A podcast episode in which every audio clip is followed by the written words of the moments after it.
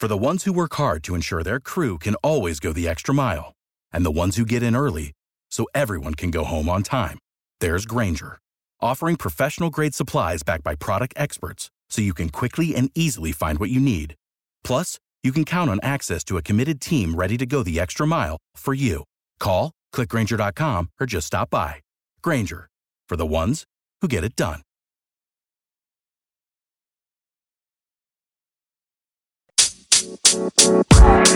Hey, I'm Molly, and I'm the host of the Did That Age Well podcast. Each week, my guests and I recap and review movies from the past, and we talk about how they hold up. I'm joined by comedians, writers, friends, and podcasters to talk about the cringeworthy to the timeless classics. We break them all down and share some laughs as we do it. So find us at milehighlife.com or follow Did That Age Well wherever you get your podcasts.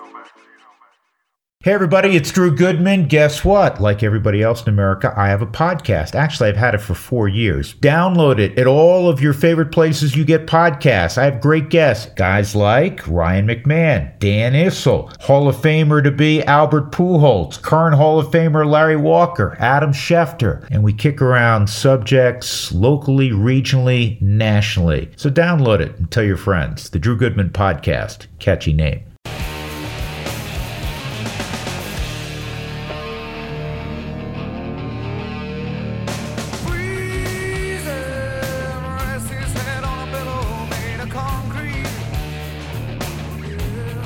This is Sandy Clough and Sean Drotar on Mile High Sports.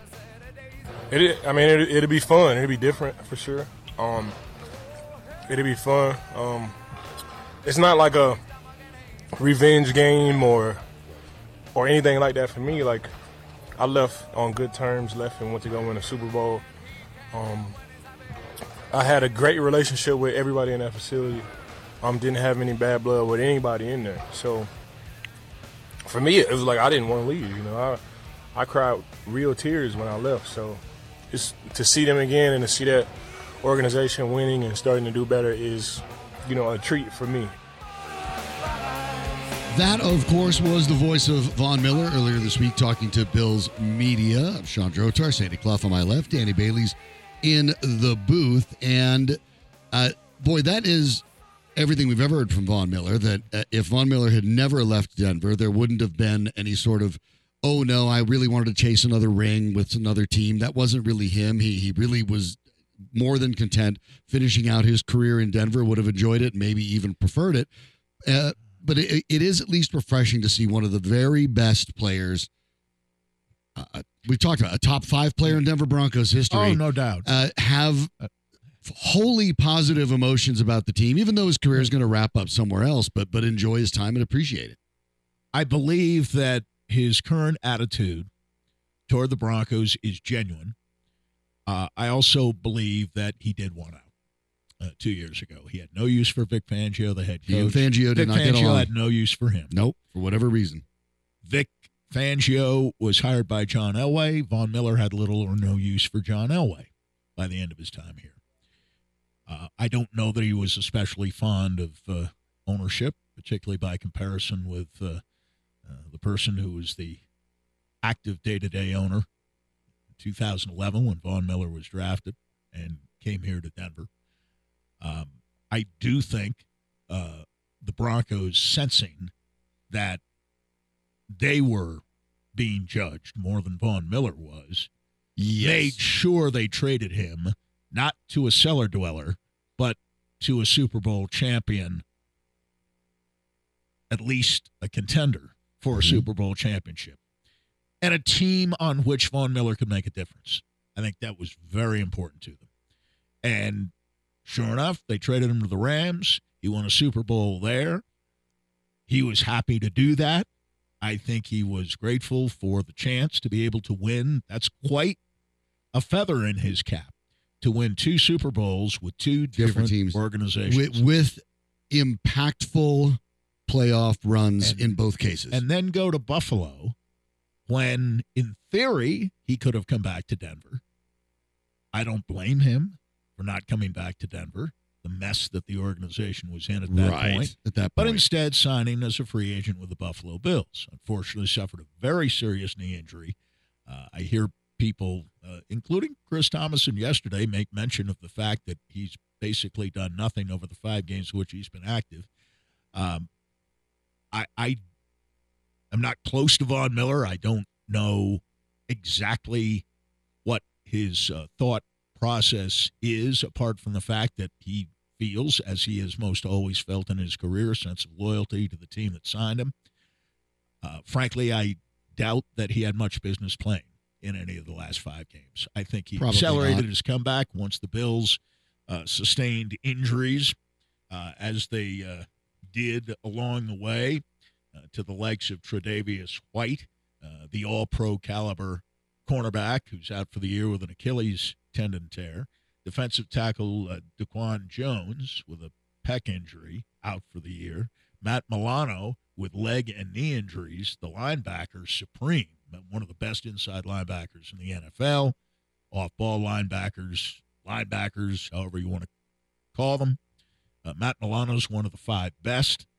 He too out for the year. And the Bills are allowing 4.9 yards per rush, which is 30th in the NFL. Uh, their secondary has been ravaged by injury on an almost uh, weekly basis. And I think he felt compelled to come back and give it a whirl.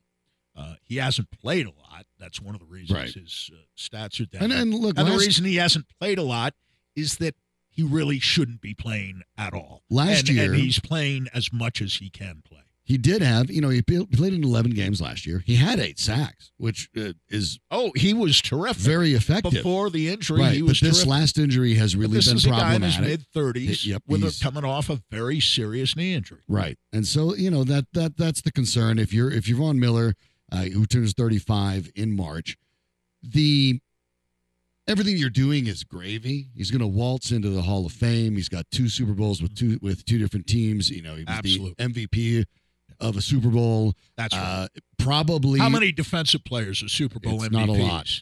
uh, arguably of his of his era of let's say 2011 on if not the most feared pass rusher in the NFL certainly in the mix and I would say period. I would say he, It was a he, he is the top in that He, he tore. He had an injury here, season-ending injury in 2020, uh, which prevented his being reunited with Bradley Chubb. Mhm. Apart from their uh, uh, one year together, they were never out there very much together as a tandem after that.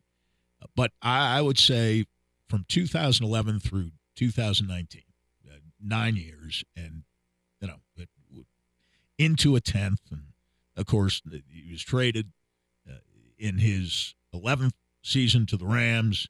Uh, we saw in the playoffs what he could do. His playing time increased a little bit when uh, the games were biggest. Uh, they kept him fresh, as fresh as they could for the first three quarters, so he could unleash in the fourth quarter. Because Von Miller understands, as many do, that the key to winning in the NFL is a fourth quarter pass rush. Mhm. The team that rushes the pass from the fourth quarter best in a close game, Right. close game. unless you do it And so well in a Super. Bowl that the quarterback kind of just bails on the game and then you know the fourth quarter pass rush doesn't matter quite as much but yeah Well, I get your point I, I, I know to whom you and, are and the quarterback is never the same after that for his entire right. career but right. yeah Uh, you know but but it, it- I don't think people understand. and th- th- This point was uh, made uh, in a piece I was uh, reading today by Ryan Clark. Uh, I'm sorry, Ryan Harris. I think you know the ESPN guy. Ryan Harris, our good friend, Mhm. is that people don't understand to this day how good Miller was in that Super Bowl. Okay, that was the first thing he said. So the second thing people don't understand is how much better he was two weeks earlier in the AFC Championship game than he Oh. was in the Super Bowl. think of the quarterback because when- he when was playing against that. Tom Brady, not Cam Newton. And before that, he was playing against uh, Ben Roethlisberger, who still at, if not the very peak of his power, is extremely close to it, and maybe one of the most Those are the three best quarterbacks, in the NFL at that time. At that time. And Roethlisberger historically has to be one of the most difficult quarterbacks ever to sack. The Right. man is so big and so strong, Right. he'd shrug guys off. Yep.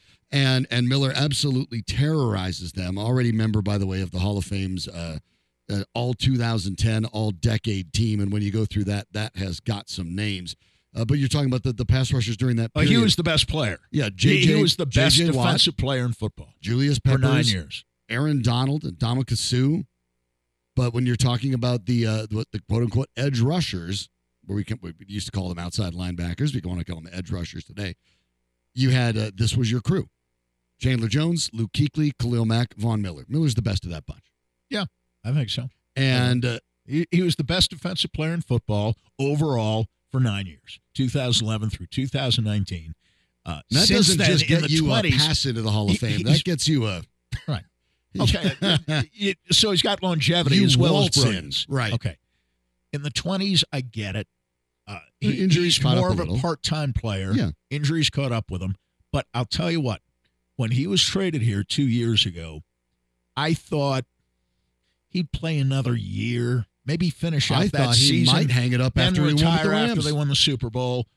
And if he did come back and play for somebody else the next year, one, it would be a contender, and two, it would be his last year. He suffers a knee injury and then comes back. Yeah. That's what he feels he owes the Buffalo Bills because that's the kind of person Mhm. Von Miller has become Yes. Over the last 12 years. A, a And- and consummate professional. I think there were You- times yeah. early in his Yes. career where you you wondered. Uh, there were some missteps along the But way, I think the Broncos' well loyalty and standing behind him during that time sort of Yeah. created a different era. Yeah, Von- I- I think so. In the missteps, so. remember, was 23 years old. Right. And Right. Uh, Well, know, we I were, think- that age. it was a very different time. The key move in the career of Von Miller was the Broncos bringing in Demarcus Ware yes. because Von Miller And Von learned Miller how be to the be first a guy leader. to tell you that. Learned how to be a leader from Demarcus Ware. yes.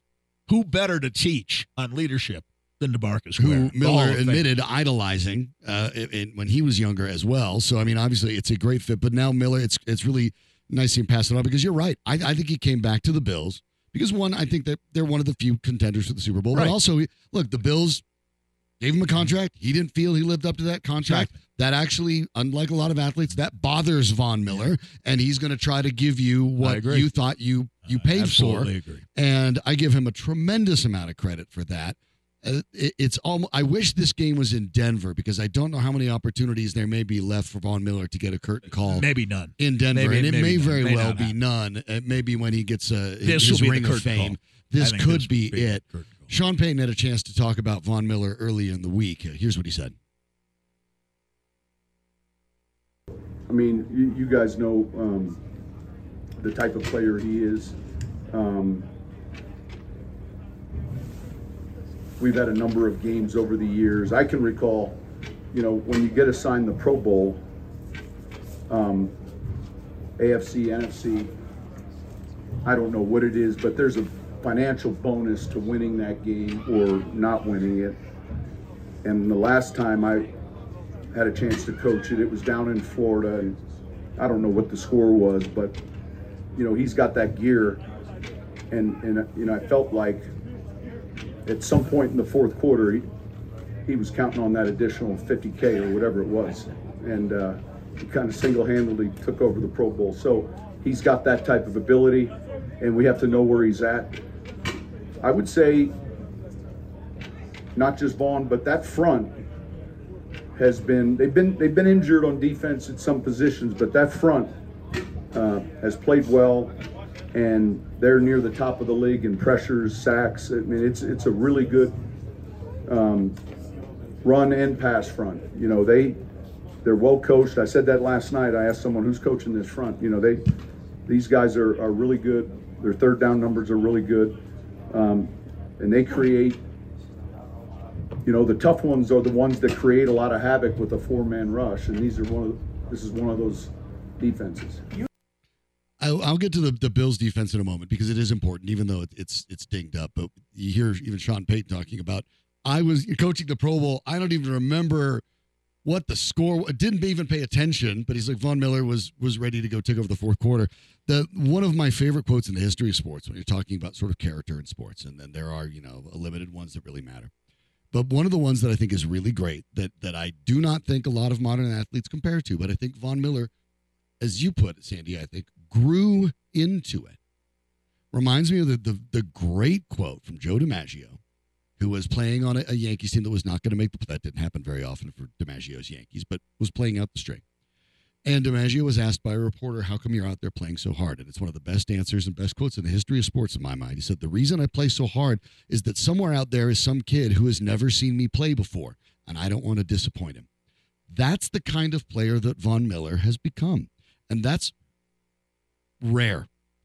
And, and it's it's not meant to denigrate the people that don't, because the truth of the matter, especially in football, a very dangerous game. When you know there's nothing on the line for your team, when your team is eliminated, you could be hurt, you could find yourself in a bad situation, and it, it's uh, not a cardinal sin to maybe put not put yourself in a position to get hurt or something like that. I just don't think the way that Von Miller has become as a person and a, and a professional, I don't think it's the way he thinks. I think he thinks the way DiMaggio did.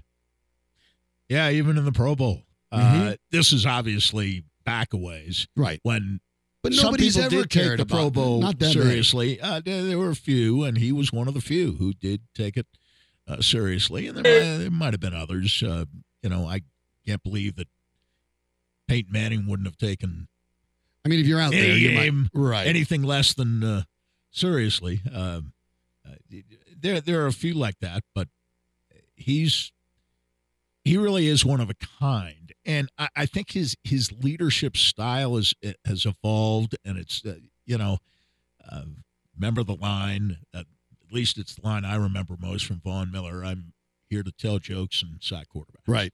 And that kind of summarized his leadership style, and it's the way people remember him who had brief interaction. Remember, there are only 14 players on this Bronco roster who spent any time with Mhm. Von Miller as a teammate, Yeah. which is shocking since he only left two years ago, Right. and there are only 14 guys left That who played with him paths, at right. all, who crossed paths with him here. But among those 14, they uh, recall stories first and foremost that demonstrated the humor of Von Miller and his ability to keep everything light. And uh, that isn't a leadership style that everyone espouses, but it works for him because it's genuine. And the best part of Von Miller as a leader is Von Miller, the player. Right. Uh, he he commands respect. Uh, Peyton Manning, to this day, will openly acknowledge that Von Miller, in particular, and that defense in general, was primarily responsible for Mhm. that Super Bowl win. Somewhere between primarily and He's exclusively. he's been rather clear, vocal and clear about that ever since because it was a, uh, a a dominant performance over a dominant career. And yeah, if this is the last time Denver Broncos fans get to see Von Miller, uh, even as the opponent, uh, it is special because it doesn't feel like too many opportunities are going to be around. Then the next time, of course, it'll be when he's in the Ring of Fame and probably the Hall of Fame in probably the same year. That's the waiting period uh, is identical. But I, I suspect that uh, that there's a lot to like about that. And when you think of how Von Miller started, the ability was always there, but some of the maturity was not. He runs into Demarcus Ware, he gets that, and now you're talking about a guy that is universally not only respected but borderline adored, not only by just Broncos fans but by NFL fans in general.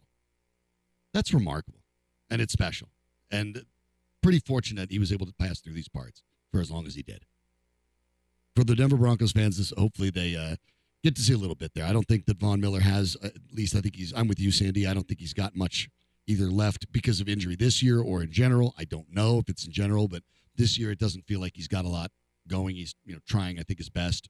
Uh, but it, it will be uh, sort of bittersweet, I guess, for Broncos fans to see number 40 for the Bills out there running around. But uh, at the same time, I can't think of too many players that Broncos fans have watched go that were actually very happy to see him go win a Super Bowl and oh, succeed. absolutely. He won one here. Mhm. You know, and it is. And everyone knows how much like- how much of it was because of him. It's a little like remember when LeBron finally won the title in Cleveland. They didn't mind his leaving. No, they went on- second they would have been great if he stayed, but they were like, nah, "Nah, they weren't nearly as it's upset. okay." They knew the team was going bad and it wasn't going to win any more titles, but he got them the one. That was enough. That's all they ever wanted. And as bothered as they were when he left the first time, uh, the second time, hey, you did what you said you would do. You brought a championship team back to Cleveland. to your home, to your home, where uh, and to a franchise that had never won one before. Never won one before, and to a city that had a champion previously in 1964 with Jim Brown's Cleveland Browns winning Yeah. the NFL championship that year over Johnny Unitas, Don Shula, and the Baltimore Colts. They The- had not had a title since, Yeah. and they had lost a football team because, and I'll always feel this way, they blew the AFC championship game on that famous day, the drive game, January 11th, 1987. If the Browns had won that game, the Browns would still be in Cleveland as the Cleveland Browns, And might have won a not title. as an expansion team. Might- eh, who knows? You know, but uh, at, at their, I mean, the, the Cleveland Guardians have the longest. They are now the team with the longest stretch. They haven't Hell, Bill Belichick might still be the coach of the Cleveland Browns Who if they had won January 11th, 1987, in a game that Bill Belichick had nothing to do with. He had a lot to do with a game two weeks later, in which the Broncos were beaten by the New York Football Giants 39 to 10, and that game was the game that either was going to get Bill Belichick a head coaching job within three or four years when Bill Parcells retired, or a head coaching job with somebody else that game did it for Bill Belichick. But Bill Belichick's fate in Cleveland, in my opinion, was predetermined. It- it- it- within a decade, as soon as they lost that game, anybody who was really paying attention knew that that was the game that would result years later in their leaving Cleveland. If they had won that game and gone to a Super Bowl, even losing it, they'd still be in Cleveland today as the real Cleveland. Don't short the Broncos those 10 points. It was 39-20 in Super Bowl 21. They managed to, they did score 20. So they Well, got a yeah, little they- bit I'm close. thinking to the half where they were actually ahead. they were ahead 10 to 9. Yep. Yep, yep. Yeah, The 39 to 20. Colorado Avalanche, of course, have a recent championship. Of course, they were also recently knocked out by the Kraken. Well, it happened again last night. And uh, in eerie fashion, it's some of the same things we've seen with the Avs. The Kraken were able to take advantage. They win 4 to 3. We'll break it down with Mile High Sports' Aarif Deen next.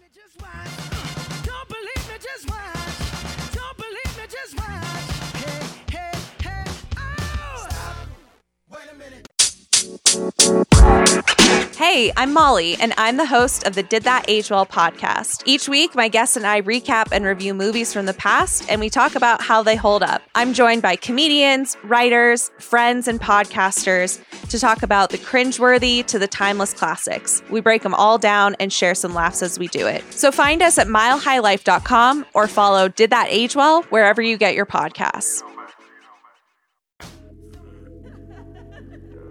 This is Sandy Clough and Sean Drotar on Mile High Sports. Last night took a L, but tonight I bounce back. Less than a minute to go here. Head off for Larson. Kraken are a desperate bunch as well. Bjorkstrand wants to reverse direction. Gave it up. Shot. Save plus the touch. Score. I can't believe it. Oliver Bjorkstrand. Far side of the crease. The puck goes right to him for his second of the game. And with 31.6 left, the Kraken have gone on top 4-3. Oh, I did not see that coming at all. I mean, I thought as a whole, I mean, that's the way I want our team to compete. That's, you know, it was, we, we played hard. We weren't perfect, uh, never going to be, um, but I thought we did a nice job. Those, of course, were the voices of Mark Mosher I and agree Mark with. Rycroft on Altitude, and then Jared Bednar I after agree the game. Bednar. Great job by Danny Bailey to assemble all of that. Uh, I I do think they played pretty well. They did lose by that score four to three. They weren't able to to, to get the equalizer in the last half of, the, of a minute, but they actually came surprisingly close on a couple of occasions. Joining us now to talk about it is Mile High Sports uh, top hockey writer, our uh, main Avalanche writer. His name is Aarif Deen. You can follow him on uh, Twitter at Run Right Arif. That's A A R I F. Uh, host of the Rocky, uh, pardon me, the Hockey Mountain High podcast, of course. Uh, so, Aarif, thanks for joining us. Uh, ap- appreciate it. We'll get into the game. The first thing uh, to ask, though, uh, Artturi Lehkonen goes hard into the boards. Both Sandy and I talked about it, even on the broadcast. Kind of, kind of more lousy luck than dirty. Uh, taken to the hospital. Uh, Absolutely. what is the latest on Lekkinen? There hasn't been any updates yet. The Avalanche were off today, uh, Friday. I'm losing track of my days, so I'm sure we'll hear something morning skate. Uh, best case scenario, and and I don't mean best case in the terms of it's going to have the same lingering issues, but best case scenario, in my opinion, the best case would be if it ends up something like what we saw last year with Cale Makar when he took that uh, Jeff Carter hit, and it ended Which up was being like questionable. a- It was questionable, yeah, but it ended up being that thing where it's like he's on concussion protocol. He just has to pass Right. concussion tests for Right. seven to ten days, and he'll come back. Yeah. Because I think that's ultimately where like it is. Yeah. So that would be best case scenario. Obviously, I'm not talking about what ended up happening with Cale, and then he got hit by a Blues player later. Like that's a different story. But I'm I'm willing to wager it's something to do with concussion protocol, just given the way his head went into the boards. Uh, like you said, just a completely unfortunate, unlucky play. I love that Jared uh, Jared knows how to kind of balance, you know, sticking up for his guys with being honest because he was very, very clear with me when I asked him about the Cogliano hit that he took from Vince Dunn and how it's a check from behind and it should have been a penalty and blah, blah, blah, blah, blah. And then when somebody else asked him about the Lehkonen hit, he said Alexiak did nothing wrong. It was just He an didn't. unfortunate He didn't. And good for Mark Rycroft on the, the telecast. Mark Rycroft uh, on the on the telecast uh, Immediately pushing back said the on same thing, yeah. on the notion that was initially expressed that it might have been uh, a, a dirty hit. It was not in any way, shape, or form. It was unfortunate, but it's it's hockey. People get hurt. Just like people get hurt, and I, I think we're we're now in this kind of realm of uh, any injury that looks serious. Well, it has to be a cheap shot that is connected to it, and this in no way was a cheap shot. Uh, it, it it just is something that happens in hockey, and I mean the uh, uh, Seattle uh, kid Eberle uh, missed the game because in practice the other day, uh, someone ran a skate blade uh, over his leg, and hopefully that's not very serious. Um, I, th- these deals with skate blades now, uh, you know, they got to put neck guards out there. I, I don't know how they get it done, but it has to be done quickly. In any case, I, I am I alone with Bednar? Uh, it sounds like you and Sean are with me on this. I actually thought the Avalanche played a good game, and losing Lehkonen, it- it- for whatever reason, losing Lehkonen is a big blow when he's playing on the top line with MacKinnon and Rantanen. And actually, all three are having very good games. And by the end, eh, you know, MacKinnon was, uh, I think, probably their best player last night, but Rantanen was quite good. Uh, Nichushkin got a little more ice time once uh, Lehkonen went out, and I thought he played well. And I thought, you know, defensively they were fine. Uh, goaltending was not great, but I think all in all they played well. And sometimes you just lose. I wholeheartedly agree. I mean, look, we know the Kraken play the Avalanche tough. They always have, uh, especially last year, even in the regular season, not just the playoffs. Uh, and it's kind of stretched until now. We saw kind of a, a vintage and vintage for all the wrong reasons type of game for the Avalanche yesterday from last season, where injuries kind of decimate the depth, even though it was one guy this time. Injuries kind of decimate the depth, and you end up with MacKinnon, Rantanen, and Nichushkin, your top three forwards playing big minutes, Makar and Case playing big minutes, and pretty much they're the only ones that are going. So it was very similar in that sense. Uh, Seattle also scored the first goal, which they did every single game of the seven-game series last year. They also did it in a game the Avalanche won four to one on October 17th.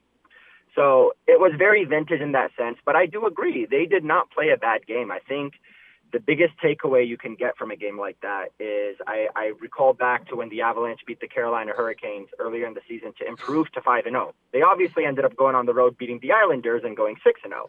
But I asked Jared, I said, you know, how do you keep doing this? You you added three or four new players. Actually, this year was six new players to your forward group, and you started five and zero. You did the same thing in 2020, the year they added Kadri, Berkey, uh, Nichushkin, and Donskoy. They started five and zero, and he said, we're winning, but we're not at our best, and we have a we have another gear, and I'm probably just being hard on my guys. I probably have a higher standard, but but he's like, that's how I genuinely feel.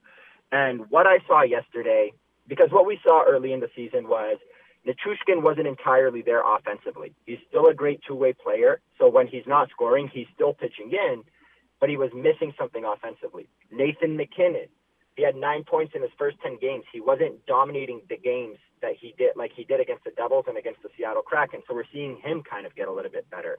We're seeing the defense start to pitch in offensively after outside of Makar, everybody's kind of had a slow start. So in the same way that that Carolina win in those first five games were victories at a time where you're expecting more out of the Avalanche. What I saw yesterday was a loss from a team that is starting to take those strides to reach their maximum potential. That's what we've been seeing the last two, three seasons. The Avalanche don't go off to 10 and 0, 10 and 1 starts like the Golden Knights do. They take a month or two to figure it out, and then they start flying. Now they don't have to wait too long to get things back. Uh, in order, they will take on the Blues, who they beat not all that long ago with uh, Ivan Prosvetov in net. Uh, he was in net last night. But the truth of the matter is, is it's a it's a very good start for the Avs. Eight and four. You really don't want to look at it that this happens in a long season. You can play a good game and still lose. That sports. At the same time, they're two and four in their last six games, and that's not the way the Avalanche uh, think of themselves, nor given their talent, they probably should. What do you think over these last half dozen games are missing that they haven't been able to put on display in the first chunk of the season? I think honestly, the biggest thing is they're still trying to figure out their combinations. Yeah. Uh, what I what I've noticed from this team is, and and you know what, it's an 82. When you're this good, you can take the time to figure things out. That's what made last year so tough. They were out of the playoffs at game 40, and they had no more time to test things out. They had to just roll with MacKinnon and Rantanen. I don't expect that to be the case this year. You're going to need the time. One of the things that I love that Jared is sticking with because we know he's open to trying new combinations, and I agree with his with his uh, with what he's trying to do here is he is hell or high water. He's keeping Nichushkin and Johansen together as much as possible. Obviously, looking an injury aside, but he's keeping them together as much as possible because without Landeskog, we know there's a little bit of a hole in the top six. We spoke, uh, all three of us, when I was on your guys' show before the season began. We talked about Drouin is the guy on the top line. If he doesn't do well, Tatar will get a shot. If he doesn't do well, Sandy, you and I said, you know what, let's give Ross Colton a shot. They haven't gone there yet, but the moral of the story is they know they have a combination, a duo in MacKinnon and Rantanen that's going to crush it no matter who you put as their third guy, which now is Lehkonen before the injury. They're trying to create that pair on the second line. If they can get 12 and 13, Johansen and Nichushkin to be that second pair, and maybe that goal yesterday will help out because we're starting to see Val play a little bit better, and we know Johansen is a playmaker despite having one assist. He's got five goals. It's very strange. If they can get 12 and 13 going and 29 and 96 going, well, now you feel a little bit better about the fact that you got to plug and play. Lehkonen on one line, maybe it's Drouin, maybe it's Tatar, maybe you give O'Connor a shot, maybe you give Colton Wood. It doesn't matter. You have two duos that you trust. So they're still trying to figure that out. The defense, we're still seeing a lot of Girard with Manson, Byram with Manson, Girard with Byram. We're still seeing a lot of Jack Johnson with Manson, Jack Johnson. Yeah, Jack we're Johnson. we're seeing a lot of that, and I I, I will follow up uh, because I, that's not necessarily a sore spot, but I, I don't think it's ideal that Byram and Girard are paired off together. Uh, I don't think it necessarily helps either one of them, uh, but it, this is my opinion, and I'd like your reaction to it. I just don't think Johnson or Manson is playing well enough right now to put on the second defense tandem. And I, I agree. think they're kind of forced to play Girard and Byram together because the other two guys are Johnson's 11, 12 minutes a game max. Uh, Manson is not playing well, and he's maybe 15. I think they had to stretch him out a little bit uh, last night. Uh, 1546, that was uh, a little heavy uh, for him. Um, and, and I know Girard and Byram, I think, are together because they're third and fourth in ice time. and if you put one of them back in a third tandem, you can't play one of the two as much as uh, uh, they want to play him. That, what do you think about that? You you think they'd rather split them up if all things were uh, equal and Manson and Johnson were playing a little better? They'd they'd split those two up, put Byram with either Manson or Johnson, and put Girard with the other one. Yeah, I, I wholeheartedly agree. That's that's probably part of the reason. I asked Jared about it a couple of weeks ago if, if it was because you know he's not seeing enough from Manson on the second pair, and he kind of brushed it off. I think he just kind of he switched the question more to talking about the positives of Girard and Byram. I think what Jared needs to get back to because he has done this before and he's done it confidently. I just don't think he's doing it confidently right now. Is having pairs for certain situations. Makar and Toews play together on the PK. They play together on the on on at Right. even strength. If you were to put them together on the power play, by all means, they would crush it there as well. Defensive zone, offensive zone, neutral zone, three on three, four on four, five on five. You put Makar and Toews together, they'll figure it out. What they got to get back to, what Jared's got to confidently get back to, and having that confidence means you got to have that confidence in Mi- Manson and Jack Johnson, which is what you and I are kind of hypothesizing right now that he doesn't have Right. is you have a defensive zone draw and it's Byram's turn to go up, put out Byram and Manson. You have an offensive zone draw, there's a minute 10 seconds left in the second period, and you guys are pressing and it's Byram's turn to go up. Yeah, put in Byram and Girard. Start to play it more situational. It's kind of similar to Yeah. it's kind of similar to the forward units. I mean, the second line winger yesterday was Riley Tufte.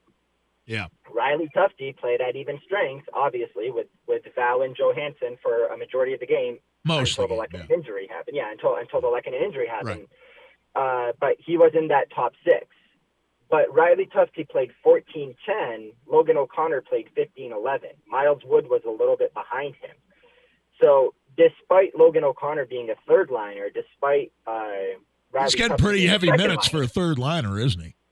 yeah, yeah, O'Connor. yeah. But deservedly it's- but so. it's- Yeah, he 100%. The guy starts every season just on a tear, and then, uh, as one of as one of my close friends said, the the 52 goal scoring drought this year for Logan O'Connor is going to hit different after that short-handed spree he had. But uh, the, the moral of the story is, despite Riley Tufte being the second liner, there were still situational shifts. I can't recall any off the top of my head, but obviously Logan O'Connor plays more on the PK. I'm sure if there was a shift in the defensive zone where the Avalanche figured it might be better to have O'Connor there digging the puck out with Nichushkin, they probably went that route instead. It's the same thing with the decor. I think they need to get more back to when you have those.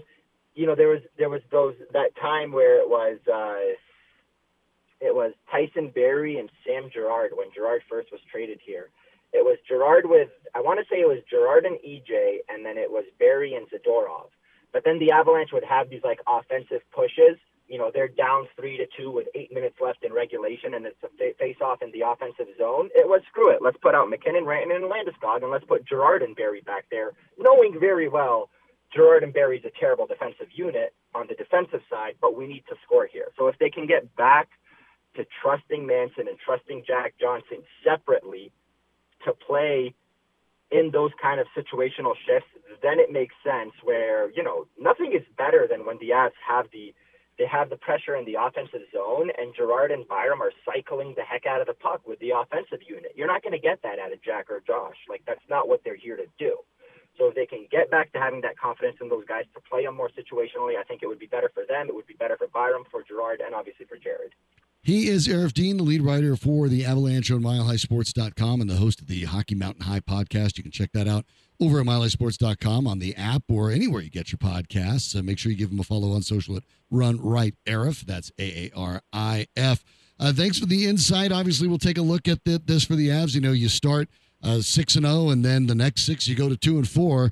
Uh, it's not as if things are bad on the whole, but they're not trending in the direction you'd like to see them. We'll find out what they do Saturday uh, before they get another crack at the same Kraken on Monday night. Thanks, Aarif.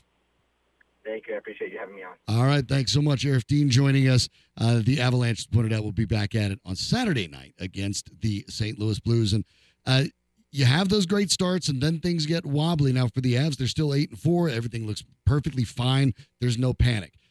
Colorado Buffalo started out three and zero. Uh, it's if it's not panic, it might be close. At least seems that maybe there's a little acting out of panic up in Boulder. We'll talk about the Buffs and the Denver Broncos with our friend from CBS News Colorado, Justin Adams, next on Mile High Sports.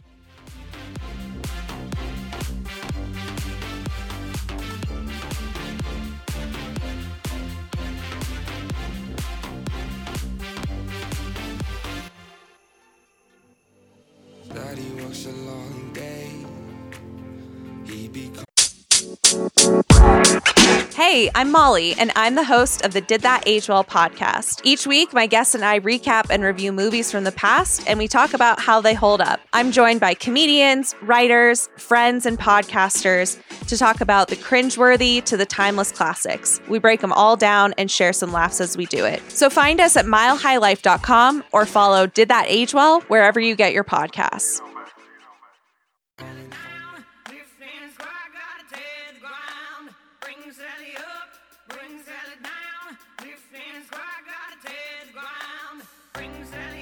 Sandy Clough and Sean Drotar, presented by Superbook Sports. Download the Superbook app and start winning today at superbook.com. Here's Sean and Sandy. We will get to the Broncos and Buffaloes with our friend Justin Adams in just a little bit, but we'll pay attention to the Denver Nuggets, who uh, now get a bit of a, uh, a couple days away. They will take on the Houston Rockets, last seen sandblasting the Los Angeles Lakers. They get the uh, the Rockets on Sunday, and, and as they take a couple days away from that, let me give you a number that, was kind of jarring, uh, Sandy, to me, and, and a very very good one. Uh, one of the more advanced metrics in, in basketball is called net rating. It's actually very easy. The idea of net rating is it's done by a lot of uh, NBA stats are by the idea of 100 possessions. As you've broken down many times over the years, that the number of possessions and many times is more important. As a matter of fact, possessions plus efficiency tends to lead to wins more than anything. Right. Net rating is the idea of how efficient and effective a team is or players are based on the 100 possessions. The best pair of players in the NBA by that ranking in a in on a single team, the best duo. And you think about the great duos in, in the league. Is Nikola Jokic and one of his teammates. Well, Jamal Murray's been hurt. It's not Jamal Murray. It's not Aaron Gordon. who you couldn't think of. Well, it's not Michael Porter Jr., who's played rather well too. It's Reggie Jackson. Yeah. That that's the way things have gone since Reggie Jackson has stepped in and played starters minutes, and he was playing big bench minutes. Yeah. Reggie Jackson and Nikola Jokic are the best on court net rating duo in the NBA. Uh, obviously, Jokic makes everyone better, but you have to give a ton of credit to Reggie Jackson in this case, who has not only been uh, seamless since subbing in for Murray as a starter, but has looked good uh, all year long after a, a season when he was added to the Nuggets midway through. It seemed like he was miscast. Well, it's wild, isn't it? Because he couldn't establish himself as part of the playing rotation. And they desperately wanted him to. And they wanted him to. Uh, he had a few nibbles, I guess, during the playoffs, but really, they, they had all but given up on him by the time the playoffs began. And I think rightfully so. Uh, you generally shorten your bench during the playoffs, uh, especially if you're a title contending team. The Nuggets did that.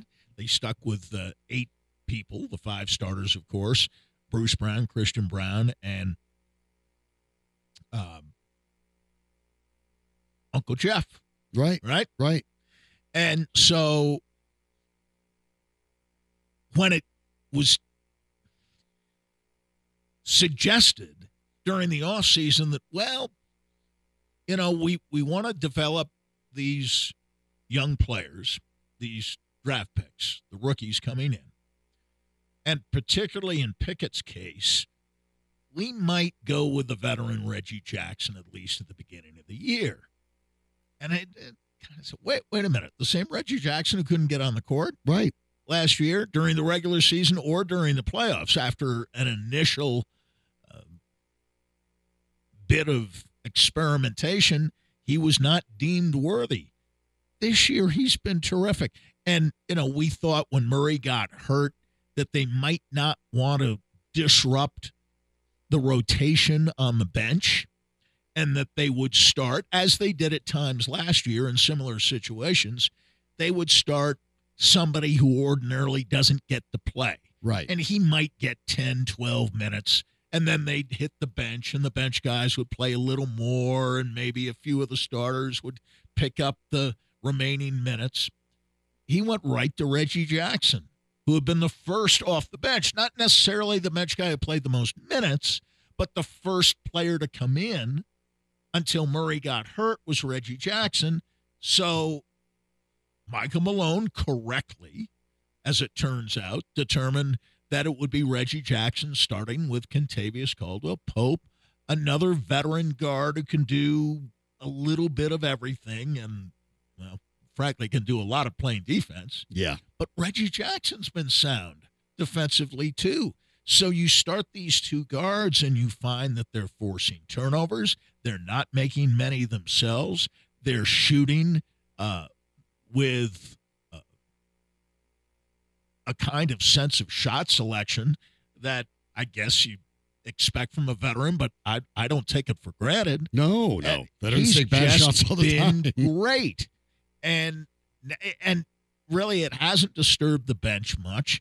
And you know, the guy who gets now kind of the uh, see if he has it minutes, but if he doesn't, we get him out.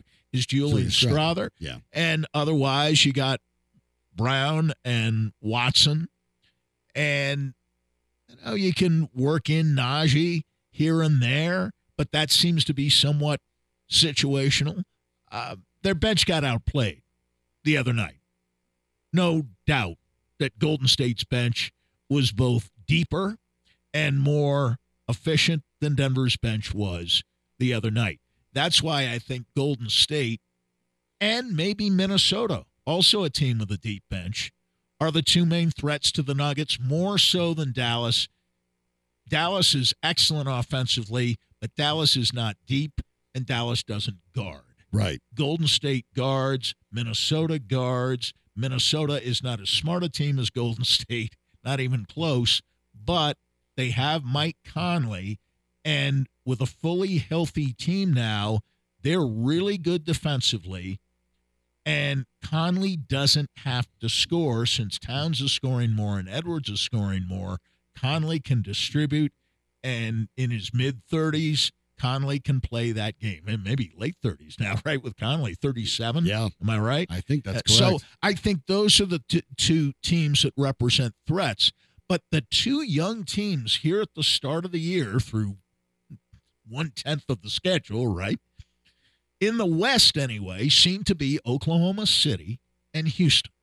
And frankly, on Sunday, I would expect the Nuggets to do to Houston much of what they did to Oklahoma City when they played Oklahoma City on a Sunday on the road a few weeks. A, a reasonably tough game, though, in spots, obviously. And then uh, we will find out. Hunter Tyson, by the way, we talk about the bench. Hunter Tyson is signed to Grand Rapids, uh, the G Yeah. League team that Well, the Nuggets you, have. You have to give these guys minutes, and, Right. and he's just not going to play here Well, unless they're a rash of injuries. Yeah, because I think we see with Strawther that if it's not working, they pull him and then go to veteran Justin Holiday very quickly. They did the other and, night. Holiday actually uh, played yeah, well. solidified. So I mean, I think it makes sense. So He Ty- Tyson goes to Grand people who showed Rapids. well. They will uh, start their season. Their season opener is also on Sunday.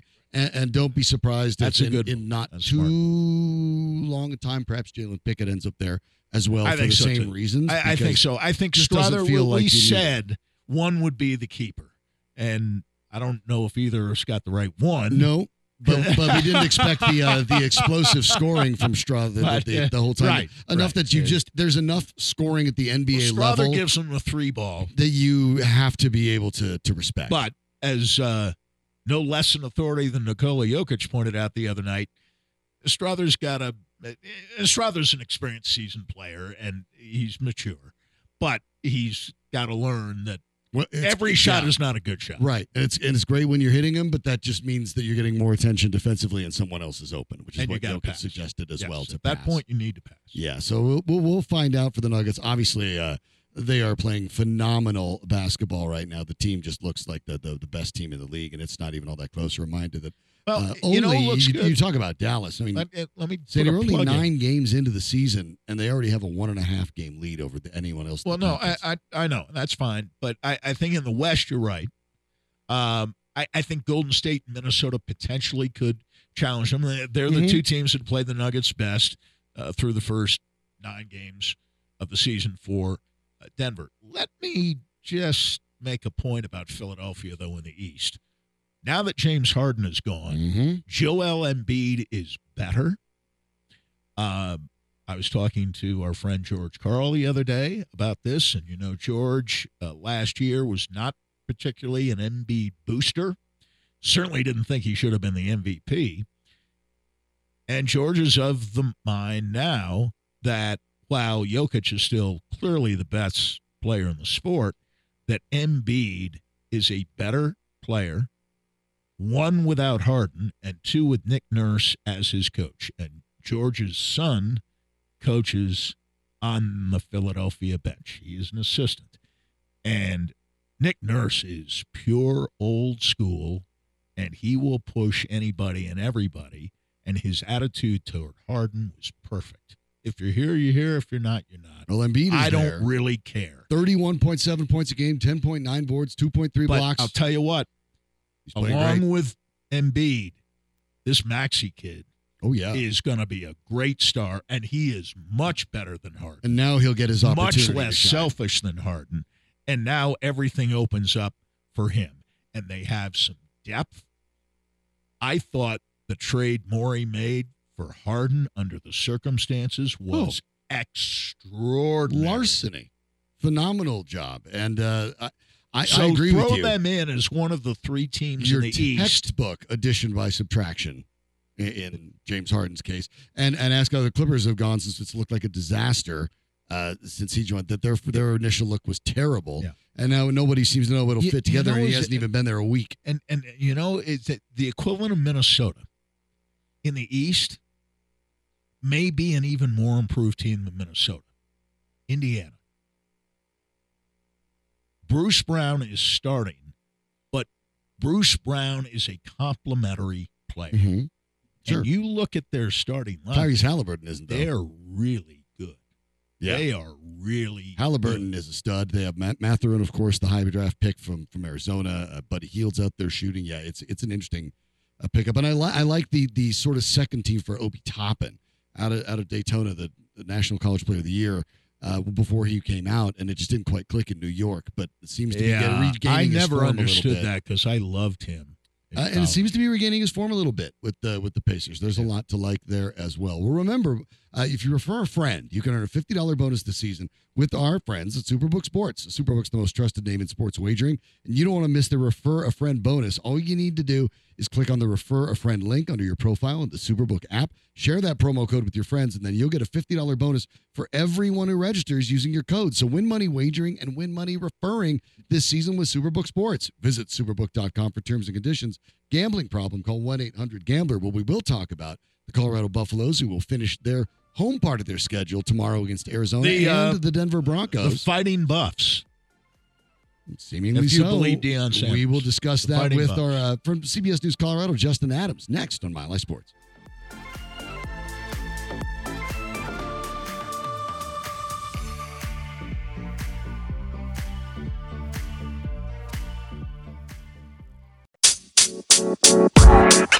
Hey, I'm Molly, and I'm the host of the Did That Age Well podcast. Each week, my guests and I recap and review movies from the past, and we talk about how they hold up. I'm joined by comedians, writers, friends, and podcasters to talk about the cringeworthy to the timeless classics. We break them all down and share some laughs as we do it. So find us at milehighlife.com or follow Did That Age Well wherever you get your podcasts. Hey, everybody, it's Drew Goodman. Guess what? Like everybody else in America, I have a podcast. Actually, I've had it for four years. Download it at all of your favorite places you get podcasts. I have great guests, guys like Ryan McMahon, Dan Issel, Hall of Famer to be Albert Pujols, current Hall of Famer Larry Walker, Adam Schefter, and we kick around subjects locally, regionally, nationally. So download it and tell your friends. The Drew Goodman Podcast. Catchy name. For the ones who work hard to ensure their crew can always go the extra mile, and the ones who get in early so everyone can go home on time, there's Grainger, offering professional grade supplies backed by product experts so you can quickly and easily find what you need. Plus, you can count on access to a committed team ready to go the extra mile for you. Call, clickgrainger.com, or just stop by. Grainger, for the ones who get it done.